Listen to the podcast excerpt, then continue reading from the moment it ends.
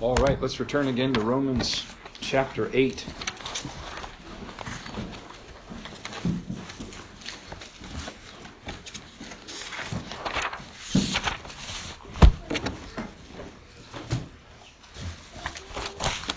Romans chapter 8. When you get there, let's stand and we'll read together.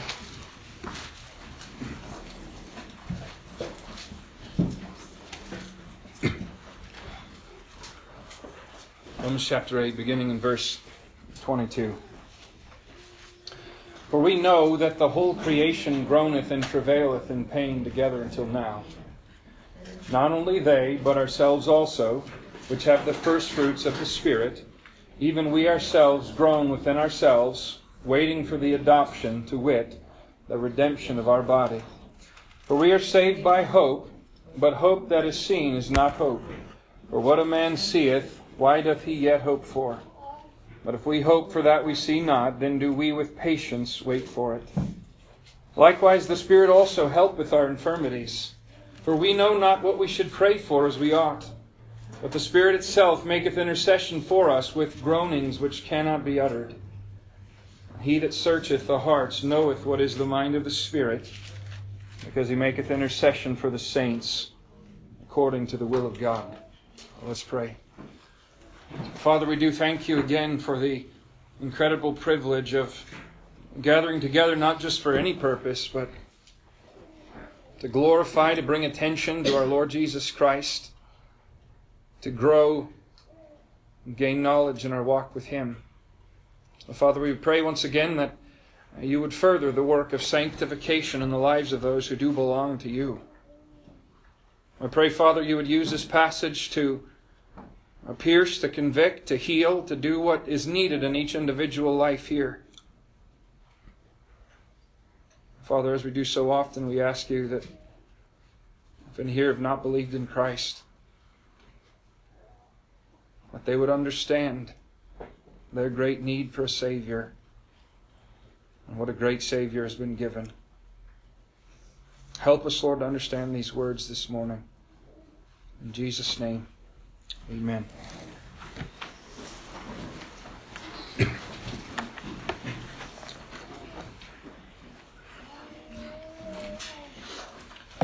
Well, what do you suppose the Lord thinks about groaning? I suppose if uh, somebody came up to you and said, Stop your groaning, you wouldn't necessarily take that as a compliment. Okay, that means there's some kind of a vocalization that you're making that they don't necessarily love and appreciate, and they would uh, like you to stop. The last time you read through Galatians 5, you may have noticed that in the fruit of the Spirit, the ninefold fruit that's mentioned there, uh, groaning is not one of them. So, what does the Lord think about groaning? I remember uh, J. Vernon McGee, he since passed away, but he shared the story long ago about he, as he got older and up there in years, he'd come down the stairs in the morning and he had sound effects he made because of the pain of getting old. His wife said to him one time jokingly, she said, You ought not groan like that. And he said, Well, dear, you know, uh, groaning is scriptural. Of course, we smile at that story, but there is a type of groaning that is indeed scriptural. There's a type of groaning that uh, may not be desirable. We're not glad about it, but it indeed is a fact of life and is expected by God.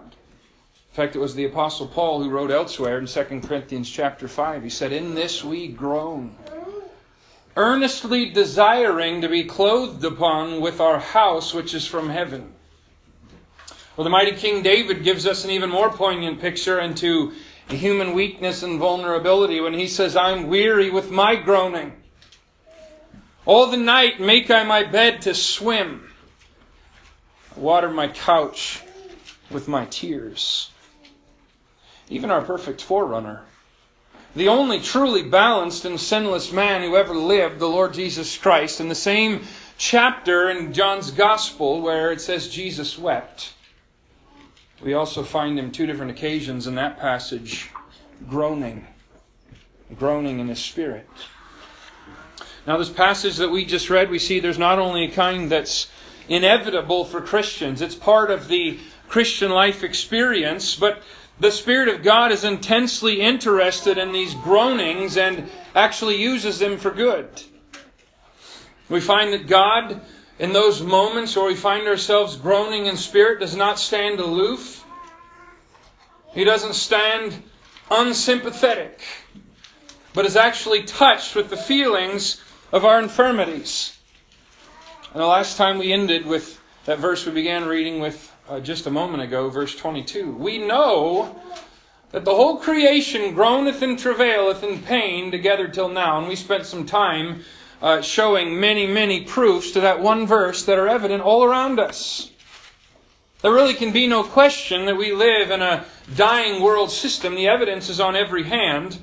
And maybe you'll recall the word groaning in that passage. Groaning speaks of a, a deep, intense, inward, unexpressed agony. Or maybe, if not unexpressed, difficult to express. The word travail speaks of outward anguish.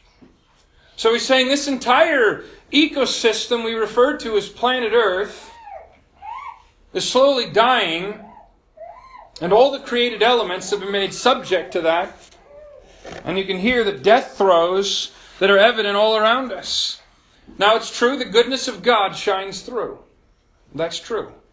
Everywhere you look, you can see the fingerprints of God's goodness. You can see order, you can see design, you can see power and majesty and changing seasons and hope for the future, but you can also see a minor key that's being sung by all of nature as it's dying out. Oftentimes we think of the natural revelation of God in terms of just the glory of the things He's made, but we also see it in the dying creation that's around us. But here in verse 23, we see it's not just the flora and fauna that are groaning. There's more groaning going on than that. You know, these creatures that we've talked about really uh, don't have the capacity to understand how or why. I'm told that in Montana there's three cows for every person, three million cattle.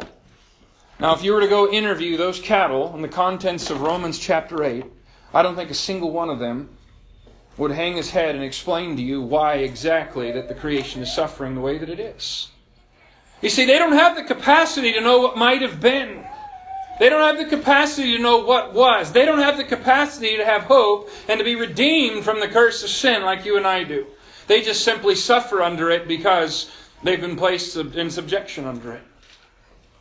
But he says, not only they, but ourselves also. We also have some groaning that we do, don't we? Now, obviously, he's talking about believing people, but notice how he describes them. He describes believers here that we that have the first fruits of the Spirit. Well, that's an interesting way to phrase it. Uh, some of you were here when we went through the book of Leviticus on Wednesday night last year. And uh, we've referenced it other times, but there's seven Jewish feasts originally given on the Jewish calendar. Remember, it was in the book of Exodus and those events where the beginning of the year changed uh, to that month of the Passover.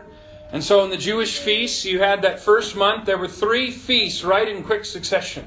You had Passover. Then you had the Feast of Unleavened Bread, which lasted seven days. And right in the middle of that was the Feast of First Fruits, which was always on the first day of the week. Now, what they would do, it, it, marked the beginning of the barley harvest in the land. And so, before the big harvest came, they would take a sheaf of barley and they would bring it in there to the temple or the tabernacle before that, and they would wave it before the Lord.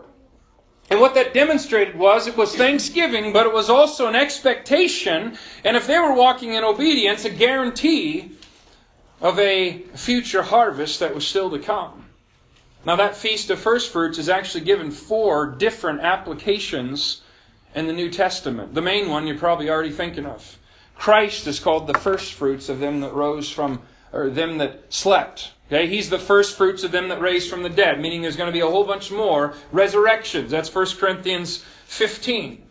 Another way it's used we'll find later in Romans chapter 16. Speaking of the first Christians, in any particular location, he refers to them as the first fruits. Okay, the beginning of the harvest. Revelation 14, verse 4, there's the 144,000 Jewish evangelists. Okay? They are called the first fruits, meaning they're the first fruits of the spiritual restoration of the Jews that's going to take place on a national scale. But there's this fourth one that's mentioned here where it's the actual, you notice those other ones, those things are the first fruits. But in this passage, he's saying the Christians have the first fruits. He describes a believing person as someone who has the first fruits of the Spirit. Now, what are those? I think one reference that could be do you realize the Spirit dwelling within you? You're a tripartite being body, soul, and spirit. The Spirit that you have, that you possess, that you are, is as alive as it will ever be. Your soul, your emotion, intellect, and will, the immaterial part of you, is as saved and secure and brought to life as it's ever going to be. But there's a third part of you I haven't mentioned yet the body. Well, that's, that's another story, isn't it? The body. What we're doing now, while we're waiting for the redemption of the body, we're groaning within ourselves. Isn't that an interesting statement, though? We groan within ourselves. How do you groan within yourself? I think what it's referring to, your soul and your spirit, which are fitted for heaven. The immaterial part of you, which has been regenerated and brought to life before God, which has been remade in His image, which desires eternity, sometimes grows extremely weary dwelling in this fallen tabernacle of flesh that we call the body, and being subject to its satanic frames of mind and feet that are swift and running to mischief and hands that are so quick to shed blood and clutch idols and a tongue that uh, lights the whole world on fire. So it's this dichotomy between being regenerated and dwelling in a body of flesh that causes us many times to uh, groan within ourselves, and we really don't need a lot of proof of that. You've probably heard some within the ranks of so called religion. They think Christians ought to be a mixture between a Cheshire cat and a traveling vacuum salesman. It means you always got this big plastic smile on your face. There's joy in the Christian life, but groaning's also a part of it. Some of you know exactly what I mean. You've been in the grocery store, you're heavy of heart. You walk by the rack of these quasi religious books. There among the heretics, you spy a legion of plastic smiles promising your best life now, and you feel like throwing rocks at that bookstand. Because it feels like it's mocking you. Because you know the message they're pushing is one of no groaning, one of almost no difficulty, one of no inward turmoil that the book of Romans speaks so plainly about, let alone other places. But you know what that tribulation inwardly is? That groaning within yourself is another proof of sonship. The fact that your soul and spirit groan within this fallen corporeal body, what that proves is that you've been remade for eternity and you're looking forward to the day of redemption. Now think about it. What happens at the harvest? What happens when you see out here, here comes the combine or anything else that's going to pick up the grain or the fruit? Well, the harvest time is a signal the fruit is fully mature, it's ripe. And at that point, you separate the fruit or the grain from the stalk and the chaff, those things which are no longer usable. Same thing's going to happen to you and I. Right now, it's a type of fruit ripening on the vine for the, for the glory of the Lord.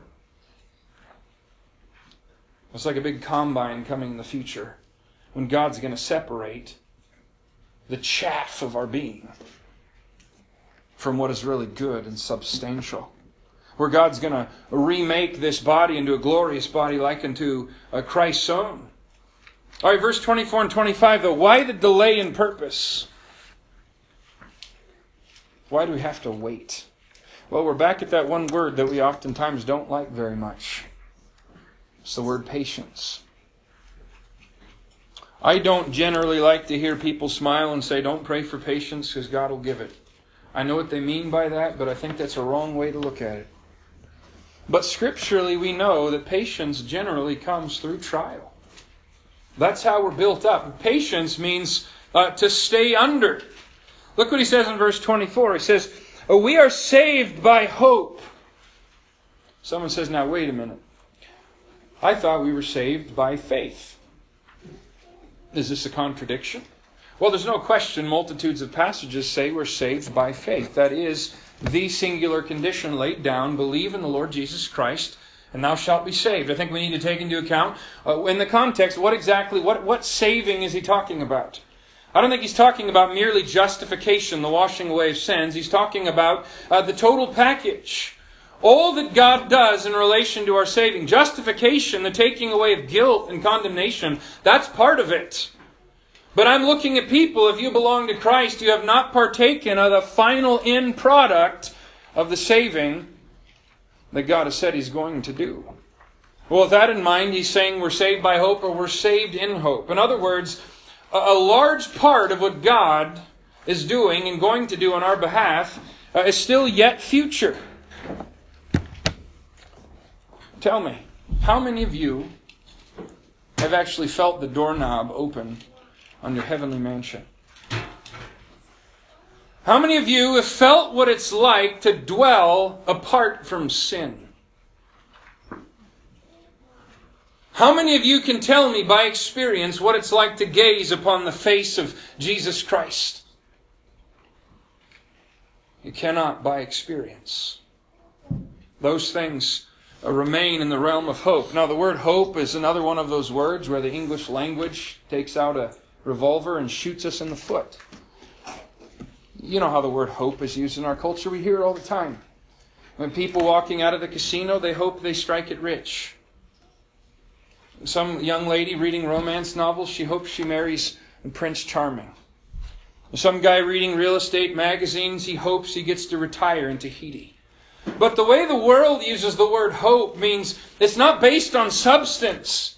It's not based on a solid rock. And it can change at a whim. You know, hope and faith in the scriptures, they're not the same, but they're very similar. I've defined in the past faith this way faith is essentially believing God is exactly who He says He is. That's the essence of faith. Hope is a futuristic expectation, largely dealing with that which is unseen and eternal. But you see how those have to go together? You could say hope and faith are like the twin towers of Christian expectancy. Hope and faith are like the left eye and the right eye of the spiritual man. And some of you may recall Paul's words at the end of the famous charity or love chapter, 1 Corinthians 13. Remember, he says, Now abideth faith, hope, charity. These three. But the greatest of these is what? Charity. Now, why would he say that's the greatest? Do you know why? Charity is eternal. That's why. You see, faith and hope are like the rocket boosters on the side of the shuttle. They help it get past the ravages of this particular planet, but once it's propelled on to a new world, they fall away and they're no longer necessary. That's exactly what faith and hope do with you and I. You're not going to need faith beyond this life. You're not going to need a confident expectation of the future beyond this life. Those are simply things to get us through here and set our eyes on eternity. But you see, charity, tell me something, the one sitting on that throne, what does it say about him? God is love. And forever we'll gaze at that throne when faith and hope have fallen away and look at the scars of that love forever. Because the greatest of these is charity. Now, I find it interesting in this particular verse that hope and patience, the order is switched. Maybe you remember back in Romans 5. He says, We glory in tribulations. And we think, well, well, now wait a minute. How can I glory in tribulations? And every time the scripture uses that language, you see the same thing in James 1 rejoicing in them. It always has to do with what you know. We glory in tribulations and difficulties, knowing this. Okay? What happens? Tribulation, Romans 5, worketh patience, the ability to stay under. Part of Christian experience is bearing trial that none of us are going to escape. Remember what comes out of patience? Out of patience comes experience. That was the word essentially that means proof that you and I are the real deal. I use the illustration you go through a tunnel enough times and come out the backside the other the, the, every time you, you start to get a confidence that when you go in you're coming out. That's what the word experience means. So we glory in tribulations because they give the ability to stay under, and through those trials that come, we, we grow in our assurance through those experiences that we do indeed belong to God because every time we go in the tunnel, we come out. And out of that comes hope, which is a confident expectation of that which is unseen and eternal. But in this passage, uh, hope comes first. You see, in relation to trials, that's the chain of events. That how it wor- that's how it works. But he's saying, in relation to this inward groaning that's caused by the fact that you are a redeemed person dwelling in a body of flesh, the struggles that that produces, here's the chain of events there.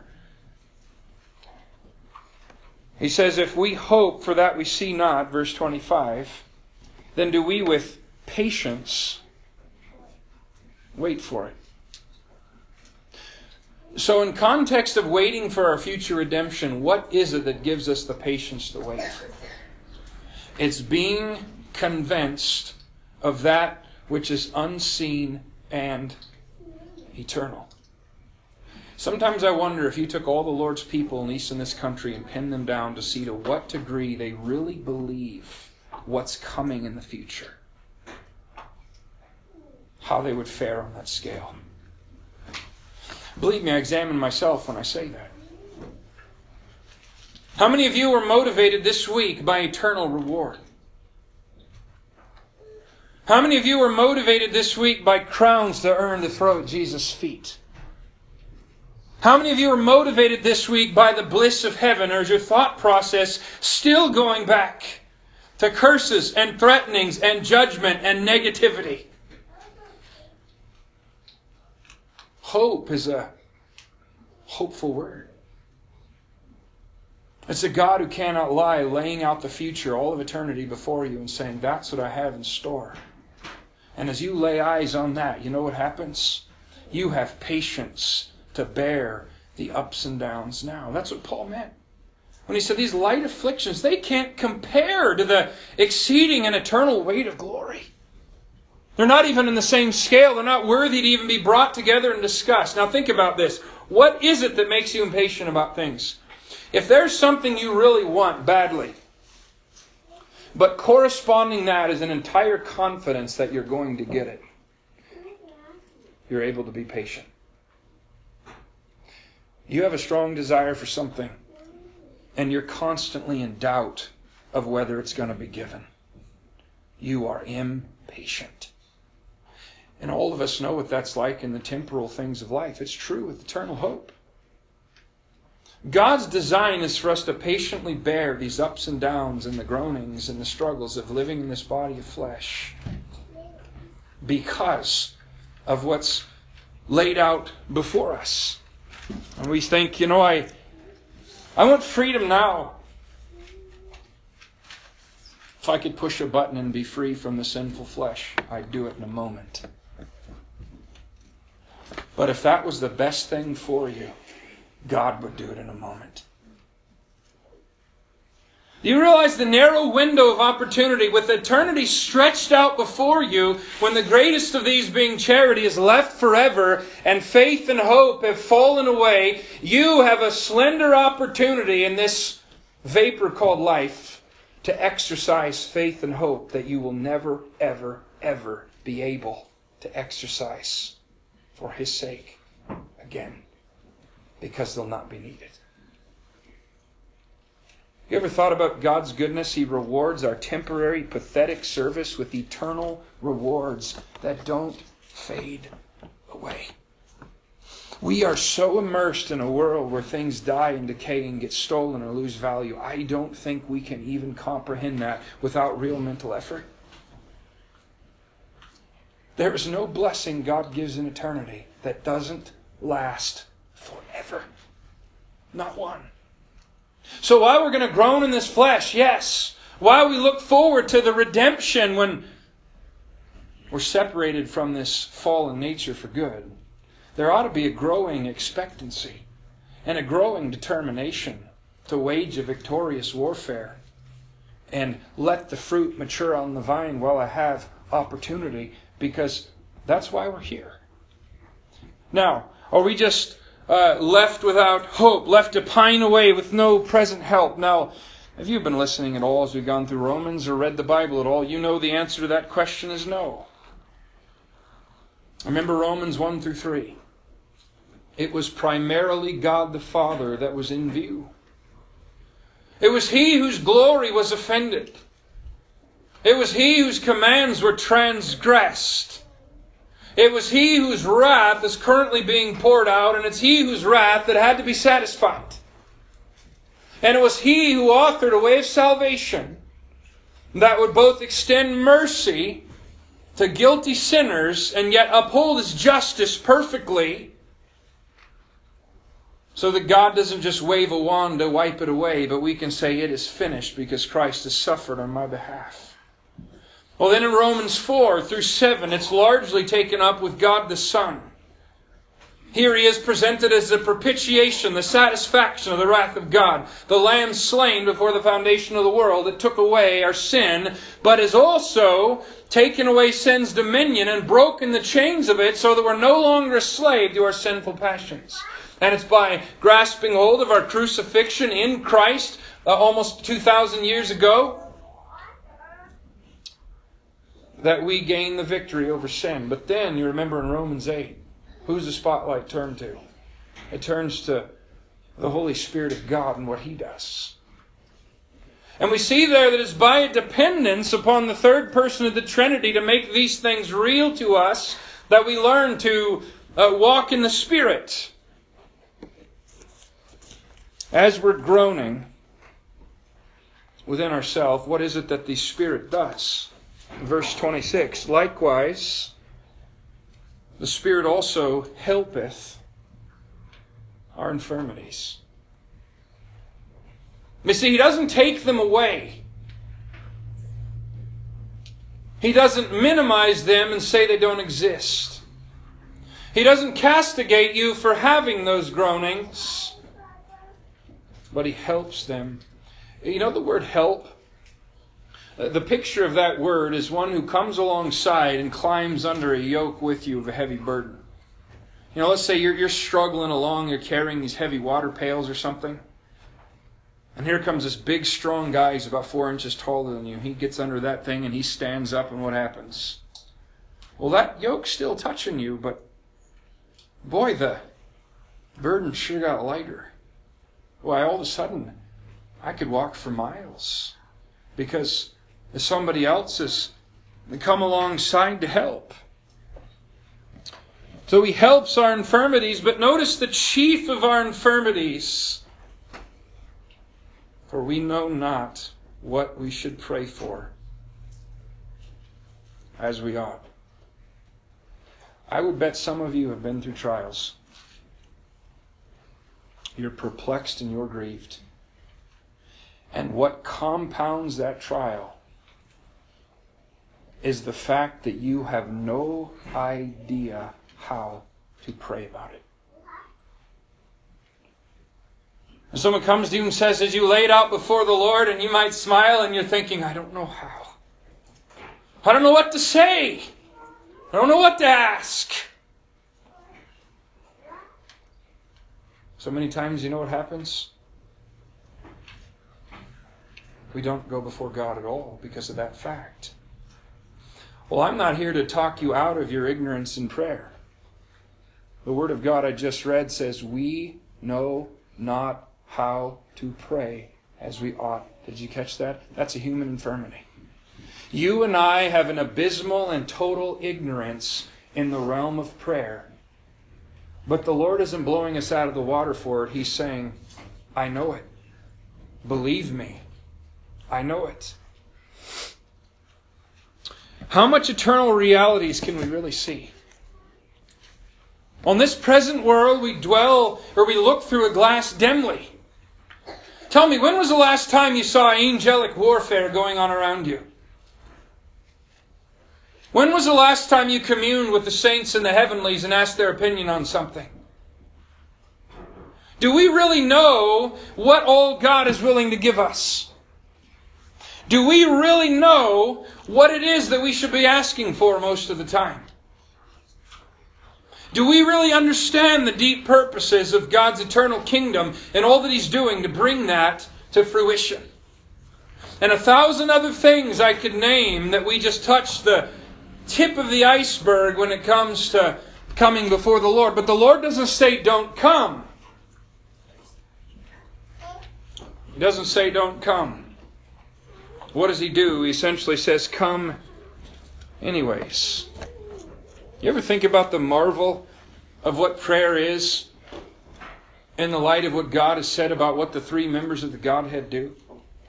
It's like you can picture in your mind you're walking up to this glorious temple. And here's this king you can't even look at on the throne. And there's this wall of partition, and it's torn down the middle, splattered with blood. And it says, Whosoever will may come.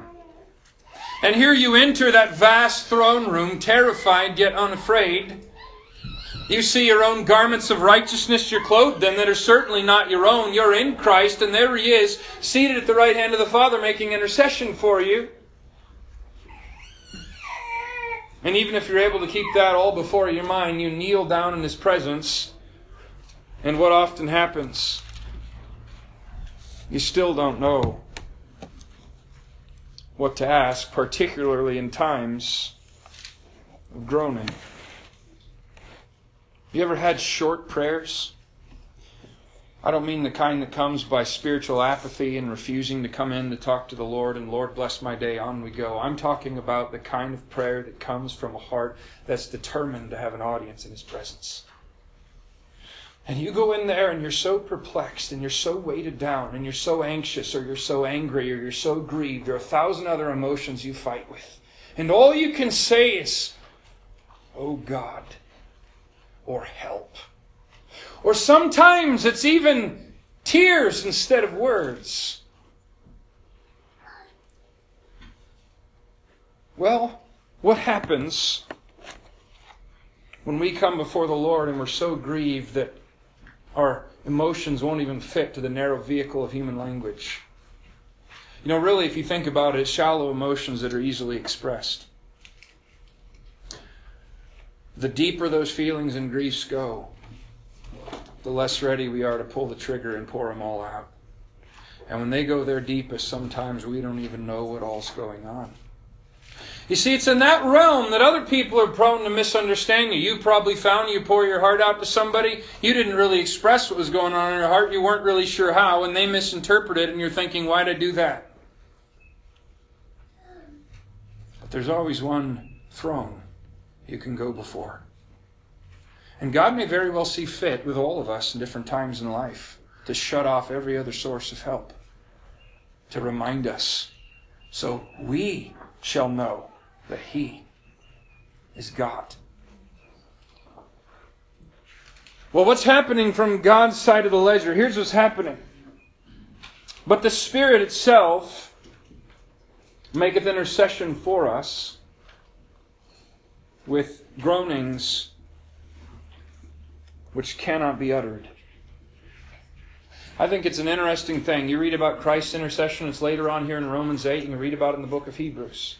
He ever liveth to make intercession for us. But Christ's intercession is to the Father on our behalf, regardless of what we're doing. The Spirit's intercession is through your prayers.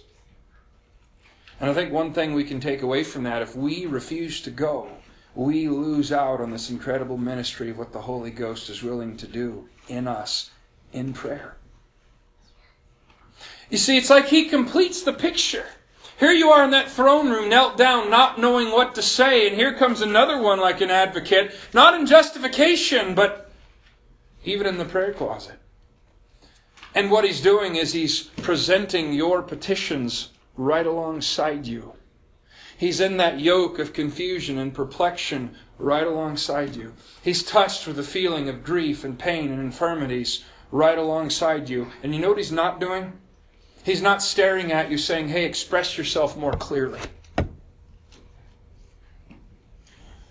God does not need language to know what's going on in your heart. Now, it doesn't mean we shouldn't talk to Him. But God knows full well the weakness of language and the weakness of the people who use the language. That's never an excuse from God's part for us not to come. It's more of an encouragement to come. So the Spirit makes intercession through us. He takes these, these jumbled up, ugly, confused petitions that we don't even understand ourselves. And He takes up those groanings with us. Now we find even in prayer we've got a friend like that that sticketh closer than a brother. I find it interesting the injunction to walk in the Spirit, to depend upon the third person of the Trinity. That doesn't end at the prayer closet. We need to develop the mindset. He goes in there right with us. And yes, you and I have need to walk in the Spirit even when talking to the living God. The fact that we're ignorant doesn't mean don't come. Keep growing, keep going deeper. Listen, this is the beginning. You're going to learn about God for all eternity. And don't let anything keep you back, especially your own ignorance. I've often told people that are struggling with their own motivations on something, well, I got to purify my motivations first. And I like to ask them, do you think you're going to purifying by being distant from God when He's the source of everything good? Where are you running to? Yeah, but I'm not sure my heart's pure. Go to God anyways. I'm not sure why I'm doing what I'm doing. Go to God anyways. I'm not sure what to ask for. Go to God anyways. Tell Him you don't know what to ask for. All I can do is shed tears. I don't know what to say. That's okay. Because you know what's happening? The Spirit of God is making intercession right alongside you. And He's taking those requests and He's laying them out to God. And I had to ask, I'll be honest. I, I was reading, I was struggling with this yesterday, and I said, Lord, why is that necessary?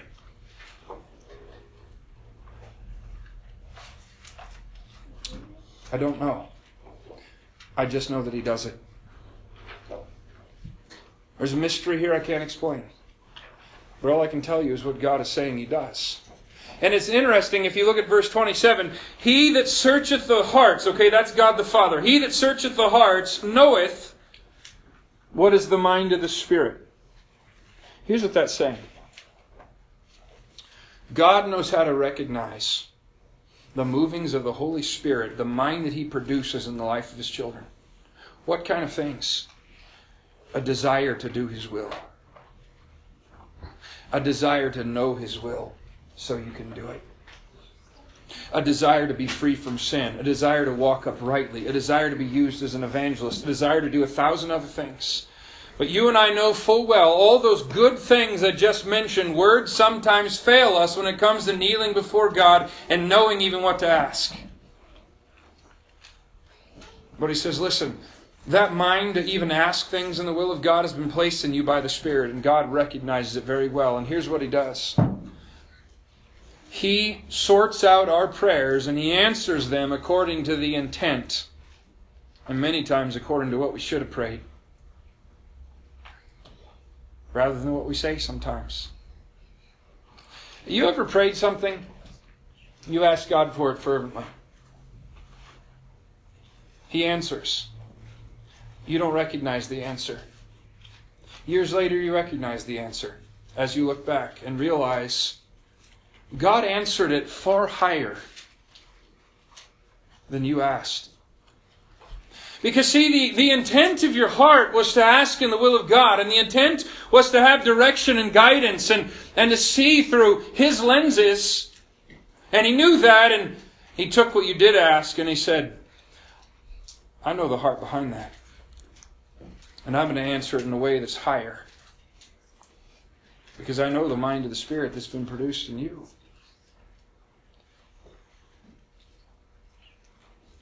So groanings are going to come.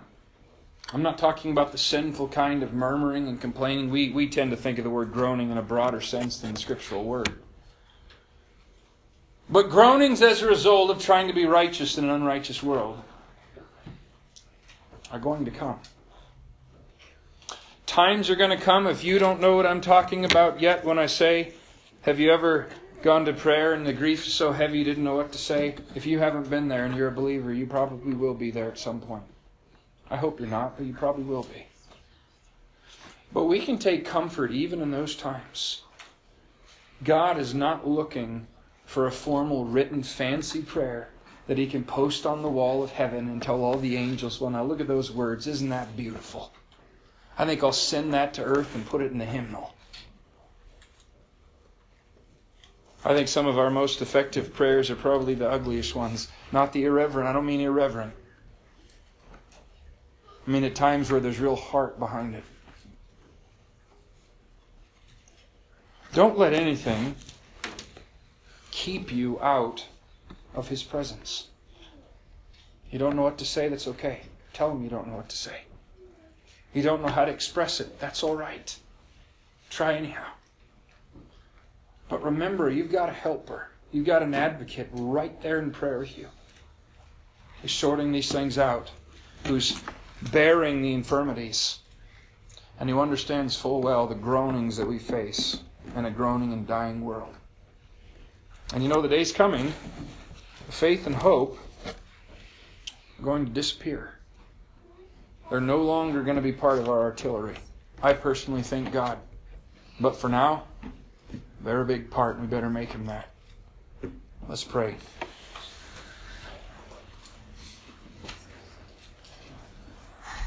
Lord, this, this is such a mystery. We are complex creatures, and yet we're just a small reflection of what you are. Lord, you know how perplexed we get. You know how beset and troubled we are with difficulties and misunderstandings, satanic temptations, battles with the flesh. Lord, so often we have such a low view of where we're at. We feel like we're not growing. We're frustrated about we don't know what to do in a situation. We don't feel spiritual. And you know how often that keeps us out of the one place we need to be. Where your Spirit is making intercession, helping with our infirmities, pouring them out before you bringing us into communion and fellowship with you on a level that no human being can possibly do for us. Father, I thank you the door is always thrown open. Help us to grow, Lord, as a people in our confidence. Not just that you hear and answer, but in your desire to hear from us. Help us to understand how precious our utterances are before you how you delight in our coming, despite all of our flaws, because you've given us standing of righteousness first. Father, thank you for dealing with us on the basis of grace. Jesus' name, amen.